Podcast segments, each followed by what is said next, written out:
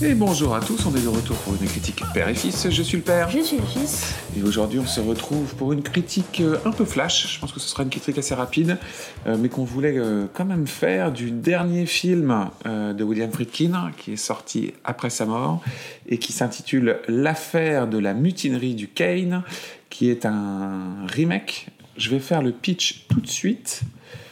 Euh, c'est l'histoire d'un officier de marine jugé pour mutinerie après avoir pris le commandement d'un capitaine d'un le commandement d'un capitaine de navire qu'il juge instable et qui met en, danger le navire et son équipage. Euh, bon, c'est plutôt correct? Oui. C'est plutôt ça. Euh, mon fils, qu'as-tu pensé de l'affaire de la mutinerie du Kane, le dernier film posthume de William Friedkin? Long assez intéressant, je trouve. D'accord. Euh, très particulier.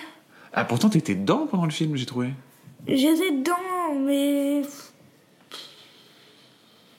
C'est un film très statique. Je, m'attendais à ce qu'il y ait plus de. Je sais pas. Quelque chose de plus. Euh, bon, alors, c'est, moi j'ai trouvé que c'était un film intéressant, mais c'est un film euh, difficile à, âpre. Voilà. Et c'est un film âpre. Euh, euh, c'est littéralement du théâtre filmé, ce qui est assez étonnant pour Friedkin. Euh, c'est un film qui a été tourné en 14 jours, à la fin de sa vie, et dans lequel finalement on suit un procès, mais comme si on était l'un des jurés. Il n'y a pas du tout de mise en abîme, pas du tout de contexte, ni de, flashback, etc. Tout est vraiment, on suit le procès militaire presque en temps réel. Ouais. Moi, j'ai trouvé ça intéressant, mais j'ai trouvé ça assez âpre. En temps réel. En temps réel. Oui, oui, oui, on peut se dire ça. C'est en temps réel. Euh, et c'est un film sur la question du jugement, de l'honneur. Euh, on, retrouve en fait le Friedkin euh, de ses débuts quelque part dans lequel il était dans lequel il était, comment on appelle ça, journaliste et documentariste. Ouais. Tu, voulais dire quelque chose? Non. Non. Euh, je te propose qu'on passe tout de suite au scénar. Le scénar, pour le coup, est assez simple. on suit le procès. Ouais.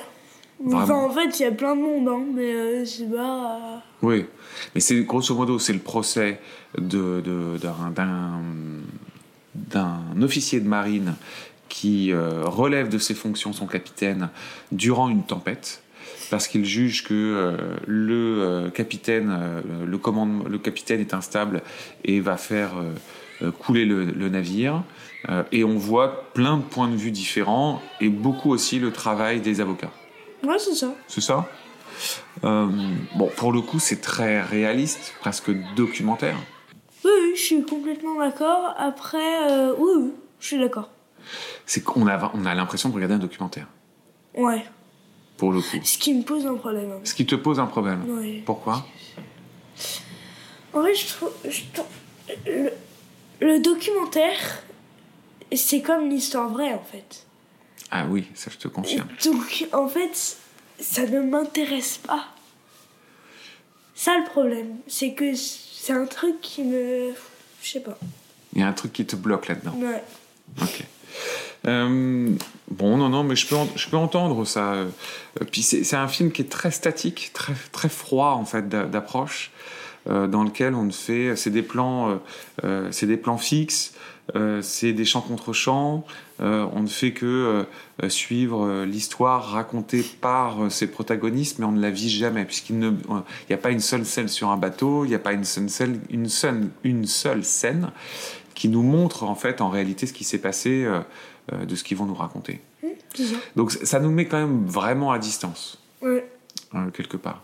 C'est marrant parce que par certains côtés, euh, il y, a un peu ce côté l'anatomie d'une chute, dans cette manière un peu de représenter le, le, procès. bon, est-ce qu'il y a, d'autres choses à dire sur l'histoire sur Non. Non, pas plus que ça. On n'était pas en train de partir sur le casting, non alors, si, maintenant. C'est d'accord. C'est ça. Euh, pour le coup, le casting est, plutôt chouette. Donc, on a euh, Kiefer Sutherland, notre cher euh, Jack Bauer, qui joue le commandant Quig, qui est donc le commandant qui est relevé de cette fonction. Ah, c'est lui Eh oui. Ah, il a pris un coup de vieux. Et il a pris un coup de vieux, mais Jack Bauer, je te signale, c'est en 2000, donc c'était il y a 24 ans. Ah, mais il a pris un coup de vieux. Il, a pris un coup de vieux. Pas loupé, hein. Je suis d'accord. Je suis d'accord que là, il commence à faire vieux. Euh, ensuite, on a Jason Clark qui joue euh, euh, l'avocat Greenwald, celui qui défend le l'officier. Ouais. Il est, il est bien, lui. Correct. Correct seulement? Oui, seulement correct. Seulement correct. Moi, je le trouvais plutôt bien. On a ensuite Jack Lassie qui joue Marik. et je me demande si c'est pas Marik, bon, je ne sais pas. On a Monica Raymond qui joue l'avocat de, euh, de la partie civile. Euh, Shaylee, non, qui est le procureur, pardon. Elle est la procureure. Elle, elle est très bien. Correct. Oh non, elle est... Correct plus. Moi, je trouve que c'est quand même dur parce que, tu vois, c'est tout repose sur leur jeu. Non. Oh bah, il n'y a pas de mise en scène, littéralement. Donc, euh, euh, et c'est fou de se dire ça d'un Friedkin. Évidemment qu'il y a de la mise en scène, mais c'est vraiment c'est une mise en scène qui se fait complètement oublier pour laisser l'entièreté euh, de, de, de, la place aux acteurs pour qu'ils incarnent une histoire. Je veux dire, là, tu es vraiment dans des acteurs qui te racontent quelque chose et il faut que tu t'imagines ce qui s'est passé au travers de ce que ces acteurs te font transmettre comme émotion. Ouais, bah. Ils t'ont pas transmis grand chose. Hein. Non. Euh, ok. On a ensuite euh, qui on a de notable? Euh, On a Lance Reddick qui joue le juge Blackley et qui, comme William Friedkin, Lance Reddick est mort avant la sortie du livre, du livre, du film. Donc ça nous fait quand même deux deux personnes importantes de ce film qui décèdent avant que le, film sorte. D'ailleurs, j'ai une anecdote là-dessus. Euh, j'ai lu que euh, les assurances avaient demandé en fait à, la production de, de signer un deuxième réalisateur de secours au cas où William Friedkin mourrait pendant le, pendant le, tournage du film, pour qu'un autre réalisateur prenne la suite et, et, termine le film. Et c'était Guillermo del Toro qui a signé pour être deuxième réal au cas où. Mm. C'est marrant parce que j'imagine pas du tout Guillermo del Toro faire un film comme ça, mais non. je pense que c'était plus une question d'amitié oui, je... pour, William Friedkin. C'est possible, mais. Euh, que, euh, bah, alors la réalisation, pour le coup, on va avoir très peu de choses à dire. Mouvement de caméra, il y en a pas. Donc euh, c'est presque des photos, tu sais, c'est. c'est des photos, ils ont pas bougé, ils ont fait du stop motion. Bah, c'est vraiment un film d'un immense classicisme euh, qui est tourné comme on aurait pu le tourner dans les années 70, voire même dans les années 60. Eh ben on n'en regardera pas plus. Euh, ça, ça reste, enfin, ça reste un immense réalisateur, William Friedkin. Oui, bah, pas sûr. C'est un, un, réalisateur qui a fait des films qui ont révolutionné le cinéma, que ce soit euh, L'Exorciste, euh, French Connection, c'est quand même un réel qui a eu euh, les Oscars, Police fédérale Los Angeles. moi, je l'avais adoré dans l'un de ses derniers films. Il a fait aussi le Cruising avec Al Pacino, et moi, je l'avais adoré dans Chassé, Traqué, pardon, qui était un très chouette film. C'est lui qui a fait Traqué? Non, mais on parle d'un autre traqué. Le, celui de 2003 avec Benicio del Toro et euh, Tommy Lee Jones. Qui est un film introuvable aujourd'hui, euh, mais que j'aimerais beaucoup te, te montrer. Ok. Voilà, et il avait fait aussi un autre film qui est resté très célèbre euh, par rapport à un tournage complètement dantesque qui était Le Convoi de la Peur. Ok. Qui fait en fait qu'il tourne après L'Exorciste et qui, était, euh, qui a été, euh, enfin, qui, voilà, qui, est connu pour avoir un, un tournage complètement fou. Euh, Breton, là. Donc là, on est, c'est marrant parce que on parle quand même d'un réalisateur. Je sens qu'il est vieux, il bouge pas. Oui, ouais, je pense qu'il était, il était à la fin de sa vie, quoi. Voilà. Donc bon. voilà, je, je, on n'a pas grand chose d'autre à dire. on va, mon fils, est-ce que on conseille